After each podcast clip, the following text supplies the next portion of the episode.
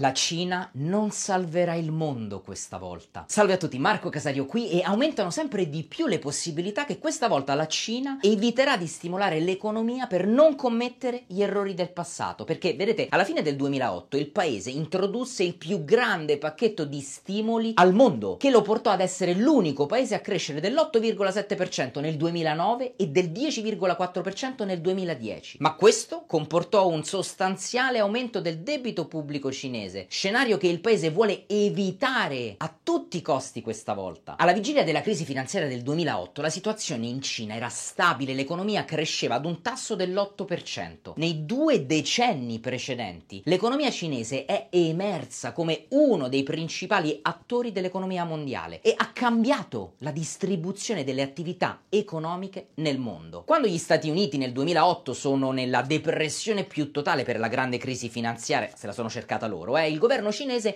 è intervenuto in maniera aggressiva, iniettando nel sistema circa 586 miliardi di dollari. Una parte impiegata per acquistare titoli di Stato americani in dollari. Solo a novembre del 2008 considerate che la Cina ne ha acquistati 40 miliardi e una parte per finanziare la costruzione di ferrovie, autostrade, porti, tutto al fine di sviluppare la logistica per il trasporto merci. Di riflesso sono aumentati i consumi che hanno stimolato la domanda di materie prime e hanno hanno evitato il tracollo peggiore dell'economia mondiale. Tutto perfetto, giusto? No, non per la Cina. Con questi stimoli il paese si è indebitato molto, raddoppiando il rapporto debito su prodotto interno lordo rispetto all'anno precedente. In poche parole, il rapido accumulo di debito è stato il prezzo che la Cina ha dovuto pagare per stimolare la sua economia e salvaguardare l'economia globale dalla crisi finanziaria del 2008. Ed è proprio per questo motivo che il governo vuole evitare di compiere nuovamente questo errore. Ma questa decisione che impatto potrebbe avere effettivamente sull'economia globale? Vedete, oggi la Cina si trova in una situazione diversa dai paesi occidentali. L'economia e i principali indicatori economici della Cina sono in crescita, guidati soprattutto da consumi e servizi. L'abbandono della politica zero Covid, che è avvenuta a dicembre del 2022,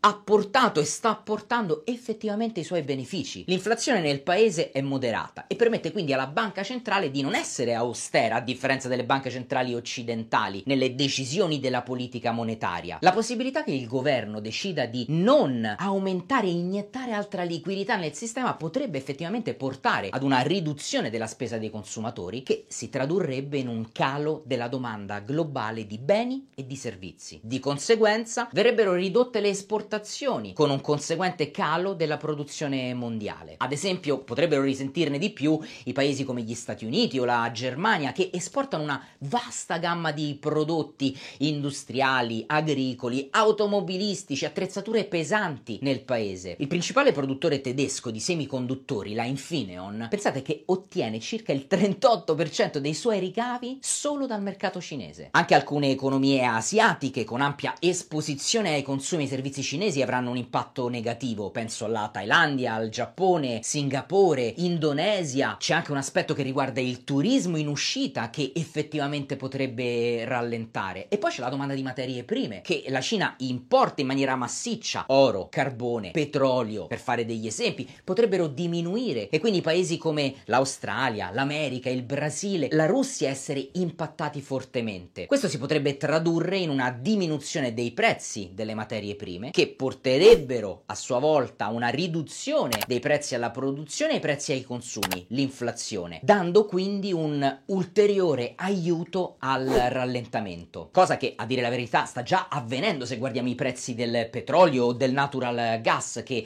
hanno sofferto molto in questo periodo. Sui mercati finanziari, se guardiamo l'indice cinese, il CSI 300, beh, notiamo che effettivamente si è rimangiato gran parte dell'impulso rialzista che è partito a dicembre del 2022, anche se adesso sembra che ci siano i primi segnali di rimbalzo e che gli investitori ancora però abbiano bisogno di fidarsi dei dati macroeconomici per tornare ad investire in Cina. Insomma, questa volta sembra proprio che il resto del mondo se la dovrà cavare da solo senza l'aiuto della Cina. Fatemi sapere che cosa ne pensate, lasciatemi qui sotto un commento, eh, farò dei video di aggiornamento sulla situazione. Eh, per ora è tutto, noi ci vediamo prestissimo, grazie mille per l'attenzione, iscrivetevi al canale, mettetemi un like. Buon trading a tutti, ciao!